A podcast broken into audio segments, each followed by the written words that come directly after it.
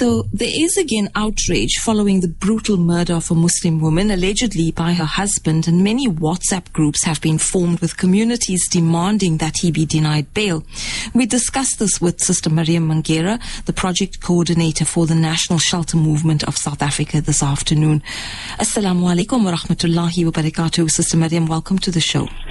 Wa alaikum salam, Anita you know, it's not. Um, I'm. I'm. I'm not going to say that this is under good circumstances that we're speaking this afternoon because this is really, um, you know, um, very uh, heartbreaking to hear about, and especially when we know that South Africa has such a high rate of GBV. So maybe before we go further, you can give us a little bit of background and information with what you have available on the murder of Nazreen Fakir Kaji. So there isn't a lot that we can actually discuss until after um, the alleged murderess uh, pleads. But at mm-hmm. this point, she was brutally murdered last week by stab wounds from a screwdriver. And one of her children has actually found her, and the alleged perpetrator, being the husband with blood, and neighbors were called to the scene. Now, we have been told by credible sources that Nasreen herself had opened multiple cases at the Park Zoo police station against her husband for domestic violence. But she did not receive the support from family or from the police that she deserved. And now we are left in this tragic situation where she has now become a statistic of femicide. Mm-hmm, mm-hmm which is very, very, like you said, you know, to become a statistic. And that's not something I think anybody, because when you think about it, um, you know, she's a human being. A life has been taken, a life lost. Children, if she has them, have lost their mother. Um, her mother has lost a daughter if she's still in this world. And it's a, it's a situation I think that we face quite often in this country, and it's really heartbreaking. And for women, I think it, it, it just adds to the concerns that we already have about the violent world we're living in. So you did mention that we can't really talk much about this, obviously, because the case hasn't been heard yet. Has her husband appeared in court? He did appear last week. However, the bail application has been postponed to tomorrow morning. Um, so we will have to wait until then at 9.30. But there mm-hmm. are protests that have been organized and approvals have been um, given. So they will start at 9 o'clock tomorrow morning outside the Joburg Central Court.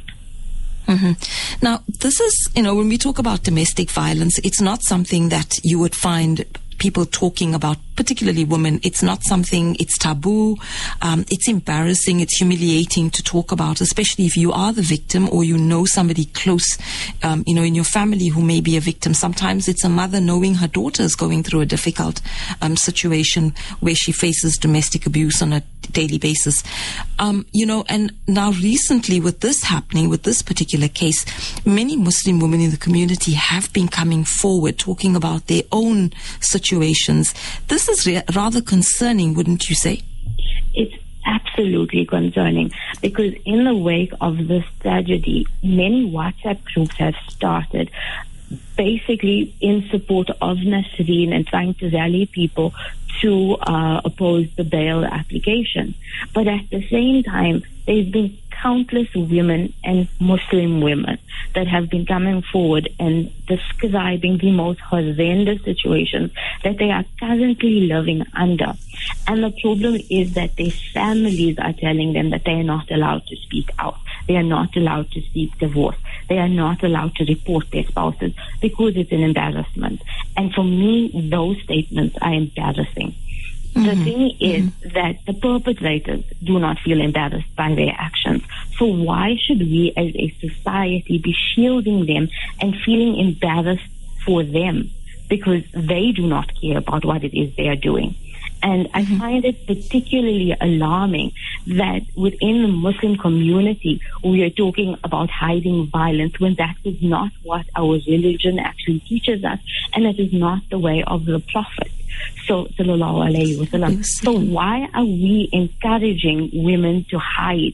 Um, the, their perpetrators. Why are we as mothers telling our daughters it's okay? And and there's been a number of women that come out to say that their parents tell them that they can only leave their husbands' houses in coffins. That's not Islamic. What are we teaching no. our children? Mm-hmm. And it becomes a cycle. I think a lot of the times we don't realize that when children live under those circumstances, the son could either become a perpetrator of violence, and if there's daughters, she accepts that as being something normal. And I think we forget about that. Absolutely. Hurt people hurt people. So mm-hmm. we are teaching our sons how to be perpetrators and we're teaching our daughters to be complacent and to accept circumstances of abuse. And that is the big problem that we are faced with. How do we correct it? How do we start over? We need serious behavioral change interventions as a community. And we need to start at home. So if you see something, you have to say something. We cannot keep hiding these acts of barbarism because these are not actually the actions that we should be tolerating as a Muslim community. Absolutely.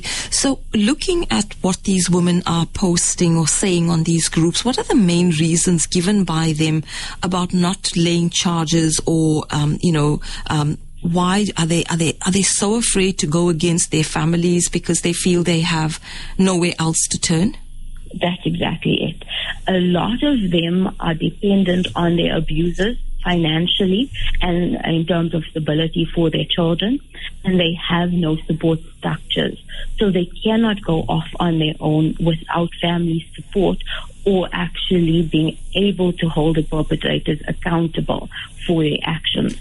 So it seems to be that women are being taken advantage of not just physically but economically and emotionally as well within our communities. Mm-hmm.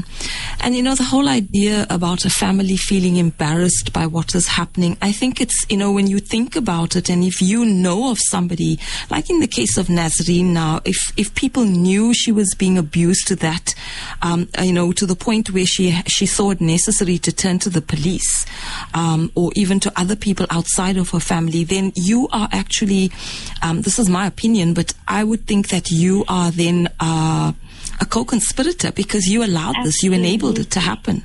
Yes, and we have um, GBV amendment laws that came into effect as of the 1st of July this year, and one of those being the Domestic Violence Act. And now it says that if you know of violence being perpetrated against an elderly, elderly person or children, you yourself will be held accountable and can face jail term. So in the case of Nazreen, the children, her three kids, were actually victims because they were watching what was going on in mm. that house. So everybody that knew what was going on can actually be taken to court and face jail terms.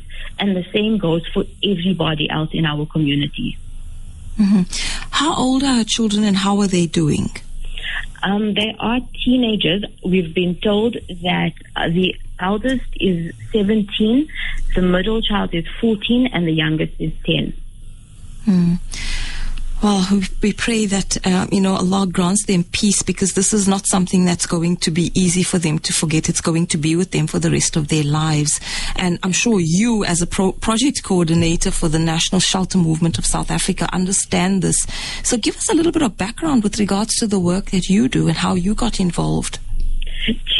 So uh, we have reached out to the family and offered psychosocial support to the children, and we are hoping to actually be able to assist them there with counseling. Um, mm-hmm. But obviously, they have agency, and so we will wait for the consent. In terms of the national shelter movement, we are an umbrella body made up of 95 shelters spread across the country. We uh, provide safe haven for women and their children and all of our shelters are specifically for GBV survivors. Our shelters are equipped to help with psychosocial support as well as economic empowerment, skills development, and mentoring. We help women get back on their feet and able to uh, actually self-sustain their families. Because mm. I think that's one of the biggest things. Um, you know, uh, having spoken and being around women I know who have gone through um, GBV or domestic violence in their own homes, it's very difficult for them to say, you know what, I'm going to up and leave. And it's a question many people ask them, why don't you leave? Um, you know, but it's not that easy because they look at their children, where would I take them? Um, you know, and then and, and, and being afraid of the person who's actually victimizing you, who's, who's perpetrating this violence against you. And they're worried that they would come after their children or take their children away because those are things, those are the kinds of um, things that they hold over them. And um, that kind of power um, is really difficult for, for many women to, to understand and handle uh, because her, her, you know, sort of makeup is that she wants to protect her children. Absolutely. And we're talking to the psyche of a victim now. And we should also pay attention to the United Nations uh, statistics that say a woman that has actually been a victim of abuse would actually leave home seven times before she leaves her perpetrator on the eighth time. Because mm. understand that women um, have a deeper emotional um, yes. contact attachment in, in, mm. exactly in a marriage and so for them to leave and they got into the marriage for love and for the right yes. reasons. And when they are actually faced in these situations, it's very difficult for them to actually put the person they fell in love with in the shoes of their perpetrators. And so actually connecting the dots between the two become very difficult. And that's the hesitation. And it's actually very, very traumatic for these women. You're talking about lived realities of people yes. and not statistics. This is what women face on a daily basis. And that is why it is so important that as communities we support and we do not talk about embarrassment, but more so how can we help? Mm. So, how can people actually become involved in the fight to get justice, particularly now for Nazreen herself? Um, because you know there's so much of information out there. There's, we have these 16 days that a campaign that happens.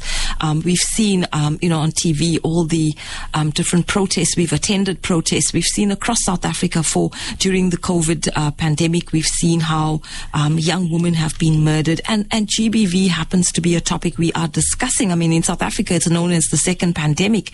And yet we are still struggling to make people understand that something needs to be done. Uh, you know, how many more people are we going to, women, how many more women, young women are we going to see in our community as well as outside of our community who are going to be, you know, ending up in a coffin, as you said? Absolutely. So first, let me um, correct that it has been amended. GBV has now been pronounced as of the 2nd of November by the president the primary pandemic in the country. Mm-hmm. Women in this country face GBV and femicide at a higher rate than anywhere else in the world. Our rate of femicide is five times the global average, which means that in war-torn countries, we in South Africa have more deaths of women at the hands of intimate partners than countries that are going through war. So the first thing we can do is obviously behavioral change. So we have to start in the home and condemning violence. We cannot be instituting violence in raising children and expect them to be grown up as mm. members of a civil society if they do not know different. We need to teach children from a young age the difference between love and what is toxic relationships. Yes. We need to be able to call people out. It doesn't matter if they are our fathers or our brothers or our best friends. Men and women alike need to call out perpetrators and not allow them to breed their toxicity in our communities. And as a community, we need to stand together. Our imams need to condemn this violence. Nasreen and her uh, murderer lived around the corner from the mosque in Emmarentia. Let us let us call our leaders to account. The Gender Based uh, Violence Summit two was on the 1st and 2nd of November. There were yes. many traditional leaders there. There were many religious leaders. I did not see one imam at that event of 1,600 delegates. Why? Hmm. Well, it's a sad situation that I think we're facing. And when we look at our Muslim community, if we are emulating our Nabi sallallahu alayhi wasallam, this is not the behavior that we would expect from any of our men. And I think, you know, um, like you said, behavioral change, because this comes mostly from culture and what people live through. So in your homes, I think, you know, we need to maybe stop and look how we look at our children, how we um, teach them certain things, how we react to one another, um, you know, and situations like that. And it's so important because the cycle needs to be broken, and it can only be broken if we look at our own home, starting there, as you said. Absolutely. Well, we we'll keep in touch and see how things go, particularly keeping in you know touch with regards to this particular case. And um, it was nice talking to you this afternoon under the circumstances. But shukran for your time, much appreciated. I mean, thank you, Anita. You're welcome. Assalamu alaikum wa rahmatullahi wa barakatuhu.